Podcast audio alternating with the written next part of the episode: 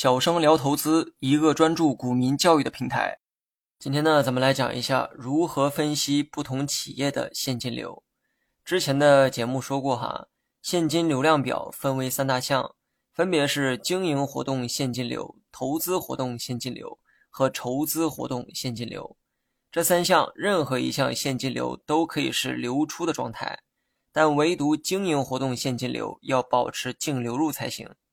当企业没钱的时候会怎么办呢？答案是想办法搞钱哈。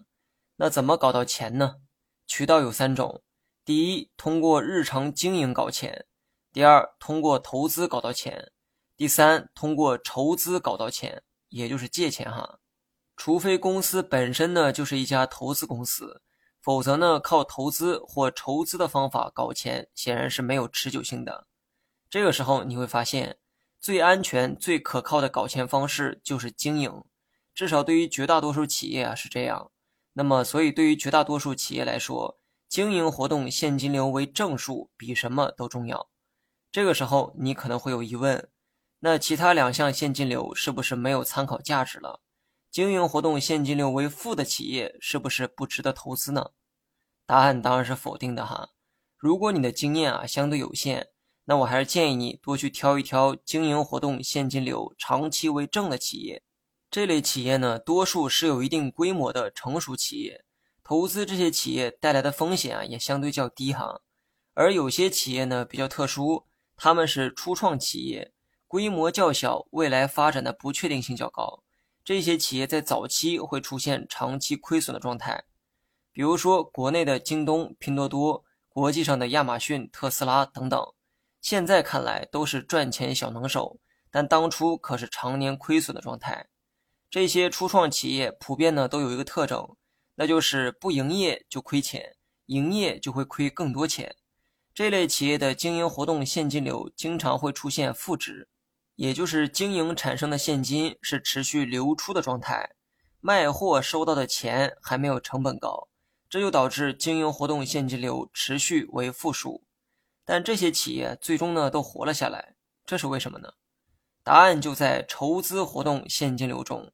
通过经营还无法实现现金流入，但是可以通过筹资的方式不断搞到续命的钱。筹资呢有两种哈，一种是直接向银行借钱，另一种是找投资人花钱投资自己。国际上通常选用第二种筹资方式，因为这么做公司所承担的风险啊会比较低。当公司缺钱的时候，就会不断去找投资人。只要投资人花钱投资自己，公司就有新的资金为自己续命。当然，作为报酬，公司也会不断出让自己的股权给这些投资人。这类公司在现金流量表中都有一个共同的特征，那就是经营活动现金流经常为负数，而筹资活动现金流经常为正数。如果你面对的是这类初创企业，请问你会去买他们的股票吗？单从财务的角度去分析，你会发现这类企业的现金流啊并不健康，多数现金来自筹资活动，而不是经营活动。但这些公司后来都成为了行业赫赫有名的企业，如今的利润呢也很可观，也为当初的投资者带来了丰厚的投资收益。那么从结果去看，这些企业都是值得投资的企业。但是从当初的现金流去分析的话，这些企业似乎没有太高的投资价值。那么这类初创企业到底值不值得投资呢？答案是值得投资哈，但是要冒更高的风险。所以这道题具体如何选择，更多是取决于你的投资风格。人们看到的是阿里、京东的成功，但在早期有无数的电商企业都与他们竞争，在那个群雄争霸的年代。你如何保证买到的是阿里、京东，而不是其他电商企业呢？